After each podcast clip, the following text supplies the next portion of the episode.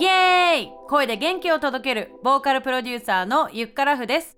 この番組は聞くだけで心と体がつながり自分のことが大好きになり人生丸ごとうまくいくようになる魔法のポッドキャストです。今回は自分を表現するときに大事な要素の一つビジュアルから作るキャラ作りのお話です。お楽しみに！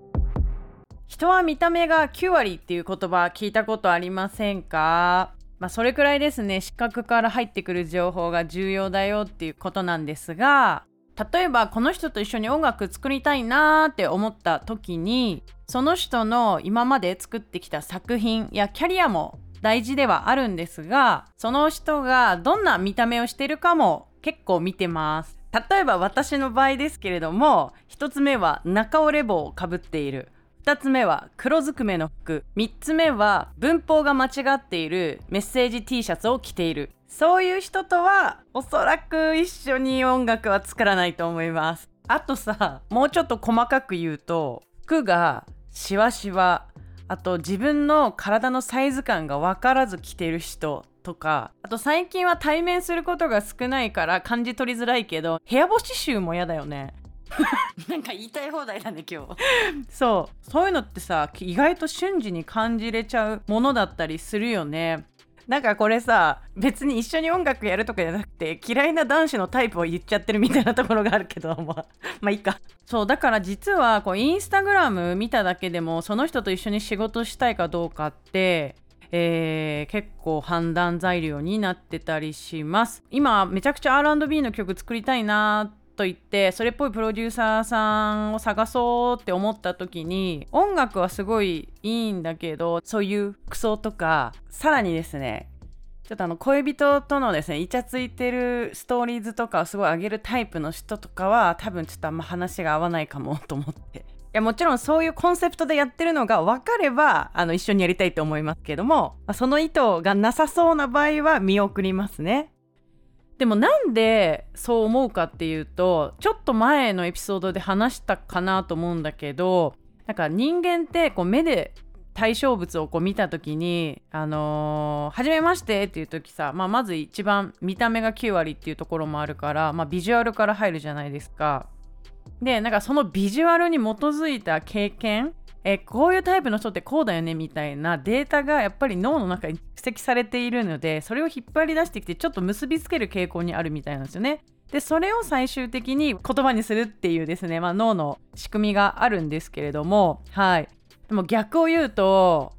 相手からもそう思われてるっていうことだよね。そう。コントロールすることもできるっていう話なんですよね。まず自分がどう見られたいか R&B シンガーとして見られたいっていうのであればおしゃれだった方がいいですよね。まあそのおしゃれっていうのもいろんな軸があると思うんですがこうこだわりがあるっていうのが見せれるといいのかなと思ってます。こう女性性を売りにするというか胸だったりお尻をねこう強調する服を着るとか、えー、そんなイメージでしょうか。あとはギターの弾き語りをするシンガーソングライターの場合は、まあ、日常生活が想像しやすいようなですねカジュアルな服装がいいんじゃないかなと思ったりします。でこれは表に出る人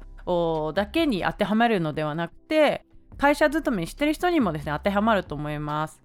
例えばこうかっこいい女性に見られたい場合っていうのはやっぱりこうピシッとしたですねパンツスタイルにシャツとかっていうのがいいんじゃないかなって思いますしあとは親しみやすいですねキャラクターでいきたいっていう場合はこうふわふわ系っていうんですかねちょっと私はファッションのプロじゃないんであれなんですけれどもどう見られたいかっていうところにファッション寄せていくといいんじゃないかなと思っています。えー、ただ本来のね自分のキャラクターと遠いキャラ設定をねしちゃうとあの辛くなるだけなのでもともと自分が好きなテイストプラスどう見られたいかっていうのをミックスしていくっていうのがいいんじゃないかなと思います。私の場合はあのもともと R&B とかヒップホップとかそういうストリートカルチャーとかねそういうのが好きなのでそのベースは変えずまあ、さっき R&B シンガーだったら結構その何ていうかすごいファッショナブルでこう体のラインが出るようなっていうお話はしたんですが、まあ、そのセクシーな歌をねめちゃくちゃ歌ってるわけでもないので